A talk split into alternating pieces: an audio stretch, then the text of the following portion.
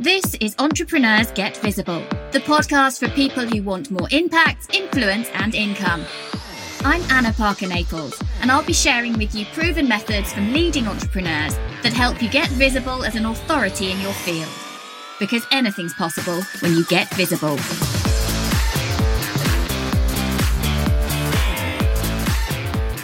Today on Entrepreneurs Get Visible, I'm going into exactly what I think it means to be more confident and how you can be more confident. And I'd like you to know that I am about to release for the second time my Confidence to Get Visible course. This comes on the back of a challenge that I've now run twice and is a very powerful course. People who've done it previously have had breakthroughs left, right and centre. They have realised that their work is more impactful, that actually they've discovered why they were hiding as a child, why they were pulling themselves back, realised why their business wasn't working. And we have seen an increase in not only people's confidence, but actually their business results as a result of getting to grips with these limiting beliefs that I'm going to talk about inside this episode today. Now, if you would like to sign up for this course or find out more about it, go to annaparkernaples.co.uk forward slash confidence, and I hope to see you inside. The doors close to the Confidence course on March the second, so make sure you're in before that happens. I'm talking today about what it means to be confident and how you can actually take steps to be more confident no matter what's going on for you right now. So many times we think that confidence is the fact we have to put on this act, we have to put on this bravery, we have to pretend that we are something that we're not. And that can be very forced and lead you to feel quite disconnected and lead you to feel that you are being inauthentic. And that's when problems like imposter syndrome show up for people. And imposter syndrome can then stop you doing all sorts of things. Imposter syndrome then leads to procrastination and not getting tasks done. It leads to perfectionism. So you try to get everything absolutely absolutely perfect and therefore don't actually do a great job because you're so caught up in having to get everything done to perfection, and you kind of eat yourself up if you don't manage to do that. I'm not talking about that. I'm not talking about pretending to be confident. What I'm talking about is getting to that nitty-gritty about what really matters to you, so that when you are aware of that and when you're aware of that feeling of having purpose, that you can be much more impactful. And that impact comes from this sense that what you have to share with the world, you are entitled to share with the world, that it feels right to share with the world what you're good at. So often we lack confidence about our own natural abilities. And a lot of this is to do with conditioning from society, from our families, from school, from education. And a lot of it also is down to how our brains function. So all sorts of events happen to us before we are even seven years old, where we've made decisions about who we are. And these are often known within the personal development space and certainly within N L P, neuro-linguistic programming, as limiting beliefs. Now, these limiting beliefs can have you starting to believe and really believe that you aren't good at something and therefore shouldn't do it, when actually there's another part of you that knows that that is your ability, that is your talent, that is something you want to pursue or be good at. And very often these are things attached to creativity. So often maybe as a child we're showing our father a dance sequence and we didn't get the praise that we thought we should have had. So we make decisions about that. That's something a friend of mine was talking about just the other day. Or it could be that we did a piece of art or a piece of poetry and we're very young at the time, but we don't get the feedback that we want. So we make decisions based on the lack of support and encouragement that we get. Now, that lack of support or encouragement isn't necessarily because your parent or your teacher or the authority figure is being cruel. It's just that they have other things going on. But we internalise that. We internalise that as rejection. And we tell ourselves a story that because this happened, it means this. That because that event meant that I wasn't creative, then it means I can't be creative in another field. Now, one of the things that I talk about in my book, Get Visible, and actually often in some of my keynote speeches, is a circumstance for me that was about when I was at Brownie Camp, age seven, and I knew that I was good at writing. I used to spend all my time writing mini comics, mini newspapers and poetry. I would write all the time. And I went on this camp really excited that I was going to have the chance to join the camp newspaper. And I wrote my first article. And that evening when it was in print, the person who had been hosting the rifle shooting that I'd written about came into the room and picked up the article, very excited to read it, not realising I was there, not realising I'd written it. And he absolutely slated everything that I'd written. And it really hurt. So I internalised that to mean that I should never write because that's what he had said.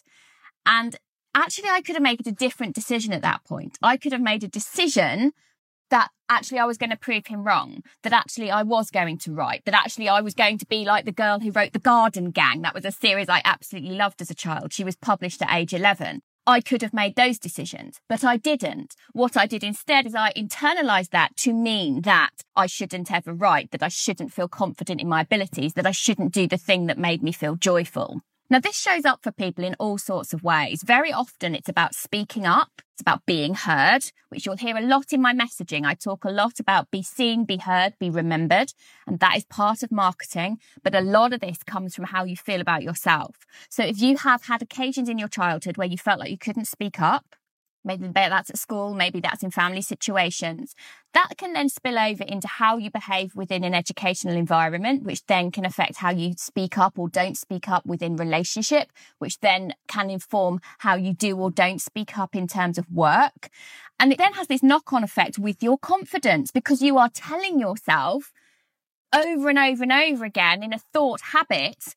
And we love to have thought habits. We love to get stuck in these cycles. But you're telling yourself over and over and over again that this thing about you not being able to speak up, and it becomes your reality. You believe that you can't speak up because you're telling yourself over and over and over again. And the same can be true actually then for being seen.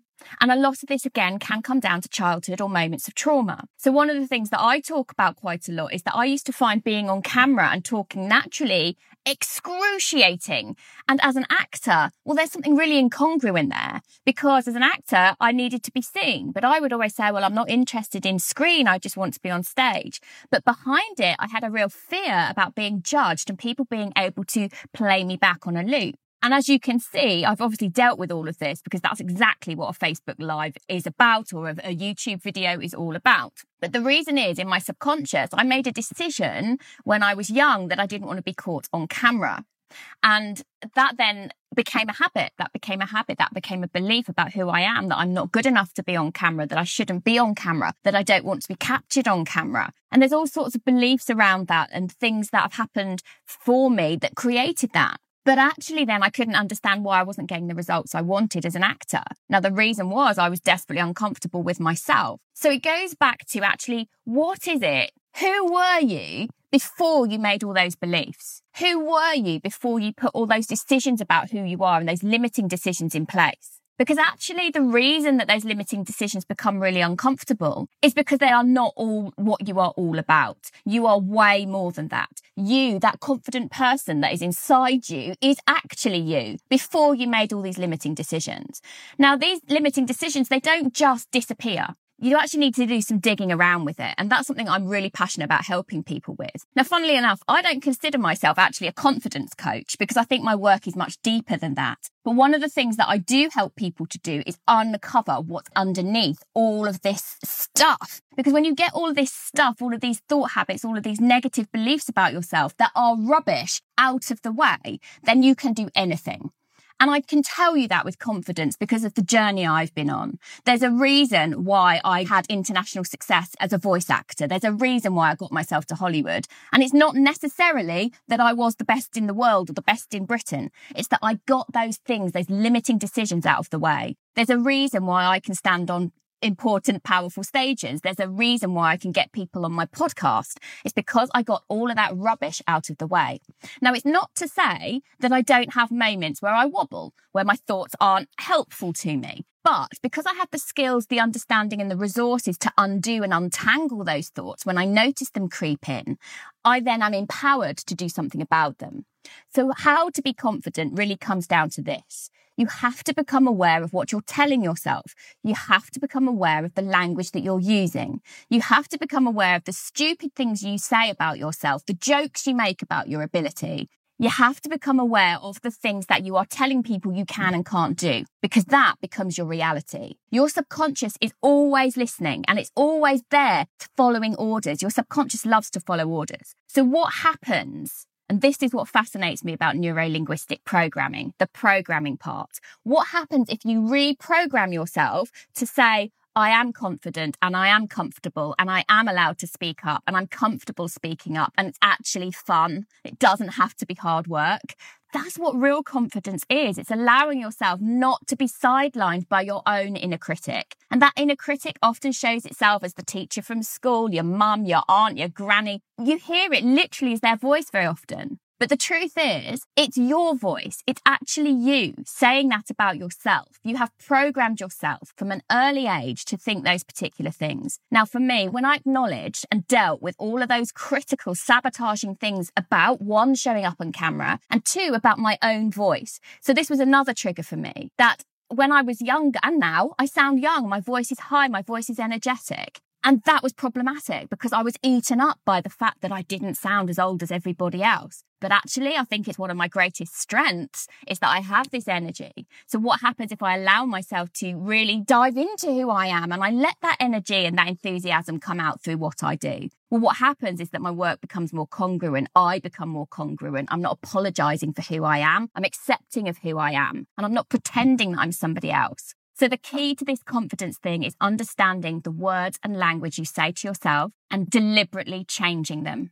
And this isn't false. This isn't making stuff up. This is when you have two parts of you, the part of you that knows you're meant to be doing more and the part of you that is sabotaging. And actually, the sabotaging part came after. You really do know the things you're capable about. You've just programmed yourself to not believe it. So if any of this in this episode has resonated with you and you know that you are not fulfilling your purpose, that you are holding back in some way, and there are these niggling doubts that you have beliefs about yourself that might not be true, that aren't helping you get the results that you want, then I highly recommend that you take a look at my confidence course over at annaparkernaples.co.uk forward slash confidence before it closes on the second of March. Thank you for listening to Entrepreneurs Get Visible. To get your free checklist on how to raise your profile and to find out about our community, go to annaparkernaples.co.uk forward slash get visible.